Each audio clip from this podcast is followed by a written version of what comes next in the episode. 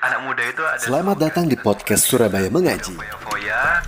Bincang ringan berfaedah. masuk surga. Yang paling saya khawatirkan kepada kalian Ya, nah ini sudah dibahas berkaitan dengan kewajiban dan ancaman Ustaz. Iya. Nah ini kita masuk ke inti atau tema pembahasan kita saat ini. Iya. Beberapa waktu yang lalu ada tokoh yang mengatakan sholat lima waktu atau perintah sholat lima waktu. Tokoh It- siapa? Tokoh tokoh tokoh Atau- agama atau- atau tokoh anu kesesatan. ya seseorang yang mengatakan Ustaz, bahwasanya sholat lima waktu ini nggak ada perintahnya di dalam Al-Quran. Maksudnya dirikanlah sholat lima waktu. Mungkin yang diinginkan itu kayak gitu. Nah ini Tekstualnya, ya. tekstualnya. Hmm. Apa benar atau bagaimana Ustaz? ya. Ya, inilah eh, zaman sekarang itu begitu banyak orang itu aneh-aneh zaman sekarang itu. Ya betul betul kata seorang penyair dulu ya. Eh, Allahu akhir mautati fata'akhirat hatta ra'aitu minaz zamani ajaiba. Ya Allah akhirkan kematianku kar- eh, sehingga aku bisa melihat keajaiban-keajaiban. sekarang Ya, banyak zaman nih. iya, sekarang banyak orang aneh-aneh ya, ya. Salah satunya inilah tadi ya orang mencoba mengatakan bahwasanya eh, sholat lima waktu itu nggak ada dalam Al-Quran. Ini maksudnya apa dan maunya apa Ya. dari eh, mengucapkan seperti itu? Itu kan eh, itu perlu di, di ini ya. Sampai maunya apa? Me- menggulirkan ucapan seperti itu, ya. Nah, eh, ucapan ini ini mengandung kalau bagi Ana mengandung salah satu hal yang sangat berbahaya. Kenapa? Karena membuat permusuhan di antara kaum muslimin ya sehingga saling berdebat ya. Kemudian juga eh, apa namanya saling mengecam ya. Saling mengecam dan antara satu dengan yang yang lainnya. Eh, dan juga salah ini mengandung salah satu racun yang sangat berbahaya yaitu apa? Pengingkaran terhadap sunnah. Seakan-akan dia mengatakan apa? Eh, sholat lima waktu tekstualnya itu nggak ada loh dalam Al-Quran ya dalam Al-Quran saya tahu itu ada dalam hadis, Hadis, ya. adanya dalam hadis tapi kalau dalam Al-Quran nggak ada. Ya maunya dia adalah hanya beriman dengan Quran saja. Hmm. ya dan ini salah satu pemikiran yang sangat berbahaya yang biasa dicetuskan oleh orang-orang liberal yang pada hakikatnya dia menikam ya eh, menikam sunnah Nabi Shallallahu Alaihi Wasallam. Seakan-akan dia nggak butuh kepada sunnah Nabi. Dan ini pemikiran yang sangat berbahaya. Ya kenapa demikian? Karena Islam itu sumbernya adalah Al-Quran dan hadis Sepaket ini ya ya? Iya satu paket nggak bisa dipisahkan. Ya, bahkan eh, hadis itu adalah bagian dari wahyu Allah Subhanahu wa taala. Kata Nabi SAW, "Ala inni utitul Qur'an wa mislahu ma'ahu."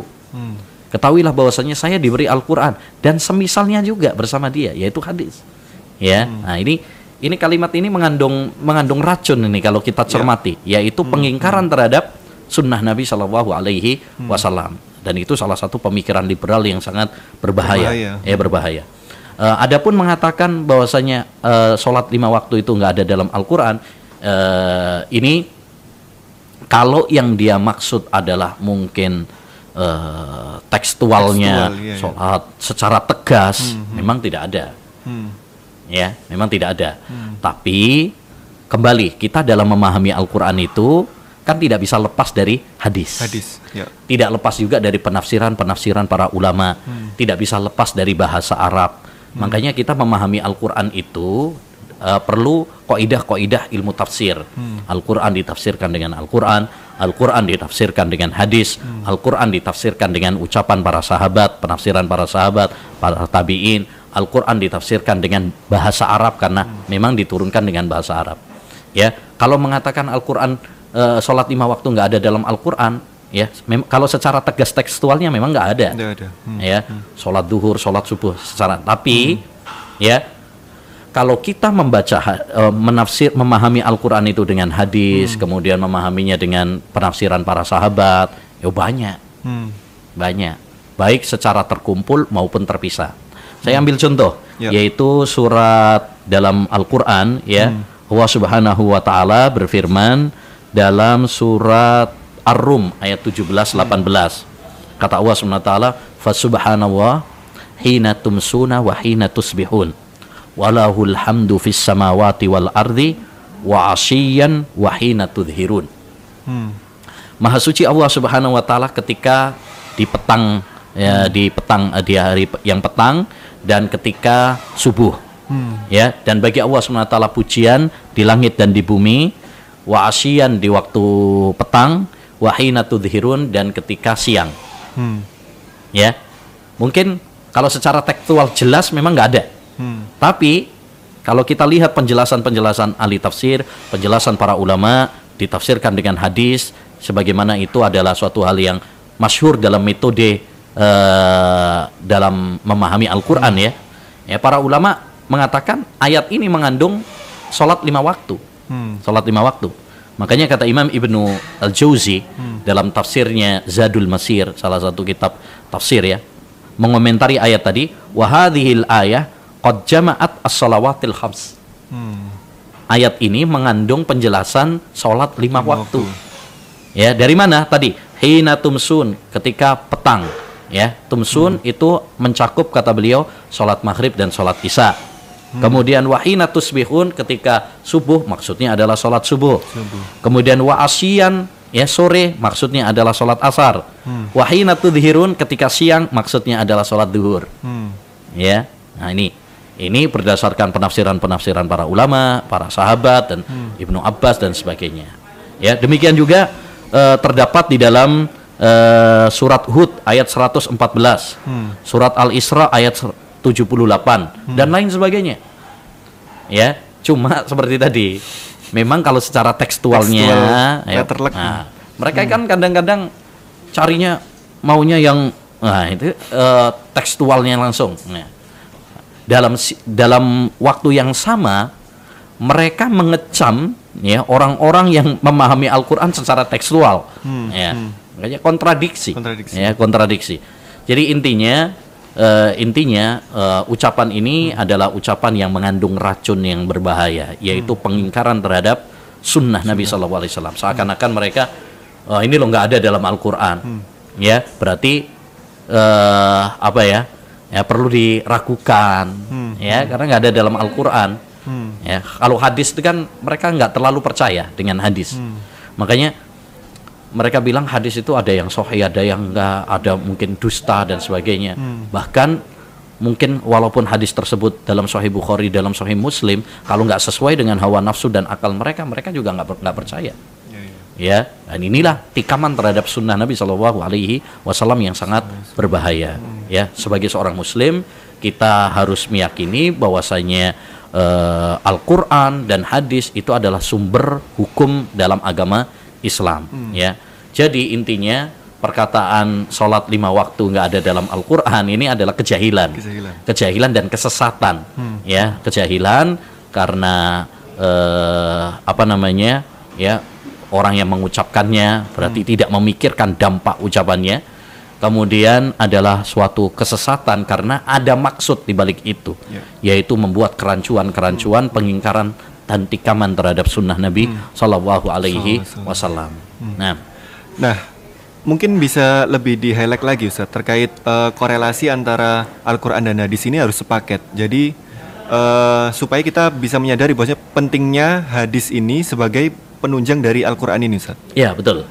Eh, jadi apa namanya eh, hadis Nabi Shallallahu Alaihi Wasallam kita itu nggak bisa dipisahkan eh, dalam memahami Al-Quran dari hadis Nabi Shallallahu Alaihi Wasallam. Karena eh, hadis itu adalah eh, penjelas dari Al-Quran itu sendiri. Ya, makanya eh, salah satu metode dalam memahami Al-Quran adalah kembali kepada hadis-hadis Nabi Shallallahu Alaihi Wasallam. Ya, contoh mudah, contoh mudah. Eh, dalam sholat misalkan, memang Allah Subhanahu Wa Taala secara umum waqimus sholat, wa atuz zakat, tunaikan sholat, eh, eh, dirikan sholat, tunaikan zakat. Tapi sifat tata cara secara ter- terperinci adanya di mana? Di hadis. Di hadis. Ya, kalau kita cuma memahami dirikan sholat terus sholatnya bagaimana Gimana? caranya? Kan gitu. Syarat-syaratnya bagaimana? Rukun nggak ada. Adanya dalam hadis. Ya, adanya dalam hadis. Demikian juga misalkan eh, puasa, haji, ya dan lain sebagainya itu disampaikan oleh eh, oleh Allah Subhanahu wa taala secara global. Perinciannya, penjelasannya secara terperinci ada di dalam hadis-hadis Nabi Muhammad Shallallahu alaihi wasallam ya. Makanya di dalam Al-Qur'an sendiri Allah Subhanahu wa taala sudah memerintahkan kepada kita ya, sudah memerintahkan kepada kita supaya kita ini eh, apa namanya? kembali kepada Rasulullah SAW. Wa ma atakumur rasulu fakhudhu wa ma nahakum anhu fantahu. Apa yang disampaikan oleh Rasulullah, ambillah. Apa yang dilarang oleh Rasulullah, tinggalkan. Tinggalkan. Berarti eh, apa? Eh, Al-Qur'an sendiri sudah menganjurkan kepada kita untuk menjunjung tinggi sunnah Nabi SAW. Jadi nggak bisa dipisahkan. Coba kalau kita itu cuma Quran saja, cara memahaminya bagaimana? Ya, nanti sholatnya bagaimana, hajinya bagaimana? Karena semuanya cuma disampaikan secara global saja. Ya, cuma disampaikan secara global. Ini adalah eh, cara berpikir orang-orang yang mengingkari sunnah ini, ya. eh, kelompok yang namanya ingkar sunnah atau kalau di India dulu ada salah satu kelompok namanya Quraniyun. Hmm. Itu salah satu kelompok yang hanya mencukupkan dengan Quran saja.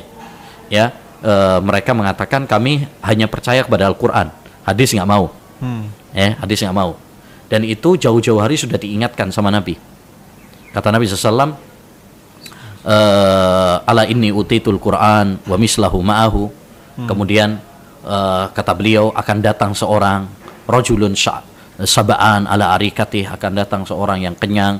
Dia bertelekan pada ranjangnya ya permadaninya. Kemudian fayakul dia mengatakan ya ma wajadtu hadza fi kitabillah. Aku nggak mendapati ini dalam Al-Qur'an dalam Al-Qur'an ini nggak ada ini. Ini persis nih sama Persis, ucapannya persis. ini nih Iya, iya. Ya. Eh, ma wajadna fi kitabillah ittaba'na. Apa kami hanya mendapat eh, mengikuti yang ada dalam Quran saja. Kalau dalam hadis enggak. Ya. Nah, itu jauh-jauh hari sudah disampaikan oleh Nabi SAW akan ada orang-orang seperti itu. Ya. Makanya kata Imam Al-Baihaqi beliau punya buku namanya Dalailun Nabi eh, Dalailun Nubuwah, bukti-bukti kenabian Nabi Muhammad. Beliau menjadikan hadis ini sebagai bukti kenabian Nabi Muhammad. Masya Allah. Kenapa? Karena terbukti, Terbukti. ternyata pada zaman zaman beliau aja sudah ada orang-orang yang mengingkari sunnah dengan alasan ini nggak ada dalam Quran. Quran. Kita cuma percaya sama Quran saja. Nah ini berbahaya nih, ya. Wah, Yaitu aliran-aliran ingkar sunnah. Dulu sudah difatwakan oleh MUI bahwasanya aliran ini termasuk aliran yang sesat dan menyimpang. Hmm. Karena hanya percaya sama Quran, tidak menganggap hadis. Nah, itu berbahaya. Eh, dan saya teringat ya ada salah satu kisah menarik Hmm. yang diceritakan oleh Ustadzuna Abdul Hakim bin Amir Abdah hafidhahullah. Beliau eh, pernah cerita dalam bukunya itu Risalah Bid'ah. Beliau pernah dialog ya debat lah ini. Salah satu dengan salah seorang yang mengingkari sunnah, mengingkari sunnah, aliran ingkar sunnah. Ya cuma perka- eh, percaya sama Quran saja. Ditanya sama beliau, apa dalilmu? Kok kamu eh, percaya sama Quran saja, eh, nggak percaya sama hadis? Hmm. Lucunya, kata beliau, orang tersebut berdalil dengan hadis. Hadis. Kana khuluquhul Quran. Ya, dalam hadis riwayat Muslim ketika Aisyah ditanya, Aisyah. bagaimana akhlaknya Rasulullah? Ya, kata Aisyah, akhlaknya Rasulullah itu adalah Al-Qur'an. Tuh kan, Al-Qur'an. Maka Ustaz mengatakan, "Loh, kamu katanya nggak percaya sama hadis. Yang kamu bawakan tadi itu apa?" Hadis. hadis. Gimana orang nggak percaya hadis tapi berdalil dengan Hadis. hadis? Kan Aneh. Ya makanya orang-orang ahlul bid'ah itu eh, argumennya lemah dan mereka sendiri tidak konsisten. Ya. Dan ini salah satu bukti eh, tentang eh, lemahnya argumen ya mereka. Ya. Eh, apa namanya? Salah satu ungkapan dari para ulama kita ya salah satu bukti lemahnya argumen adalah tidak konsisten dalam berargumen ya kadang seperti ini pelin pelan ya pelin pelan dalam tidak tidak konsisten dalam berdalil intinya intinya eh, kita dalam memahami Al-Qur'an tidak lepas dari hadis Nabi Muhammad Shallallahu Alaihi Wasallam. Ya termasuk dalam masalah ini yaitu dalam memahami eh, masalah sholat ya. Jangan hanya pada Al-Quran saja. Kita harus kembali kepada hadis, ya gitu loh. Nah oleh karenanya eh, nggak usah lah kita dengerin omongan orang-orang yang jahil yang ini ya anggap aja lalu lalang. Lalu lalang. Ya, tapi ada bagusnya juga sih biar dibahas gitu jadi Ya, ilmu gitu ya. jadi ilmu. jadi ilmu. mungkin awalnya mungkin orang nggak bakalan mengira ada Iya, iya, orang iya. eh, bicara, Bicara seperti kayak itu. gitu, ha. Ya. Ya. Salah satu faedahnya jadi bahan konten Surabaya mengaji. Masya Allah. Akhirnya. Sekian set Jazakallah khair. Baik, eh, demikian dari tema yang pertama yaitu tentang kita membahas berkaitan peta- eh, perkataan seorang eh, mengatakan bahwasanya sholat lima waktu tidak wajib dan tadi sudah dibahas oleh Ustadz bahwasanya sholat hukumnya wajib, kemudian ancaman-ancaman meninggalkannya, kemudian ada keterkaitan antara Al-Quran dan Sunnah itu harus sepaket dan eh, bahkan di Al-Quran sendiri itu ada dalil-dalil yang mengatakan bahwasanya tafsirnya itu adalah perintah untuk mendirikan sholat lima waktu. Eh, semoga bermanfaat. Kita bertemu kembali di episode berikutnya insya Allah.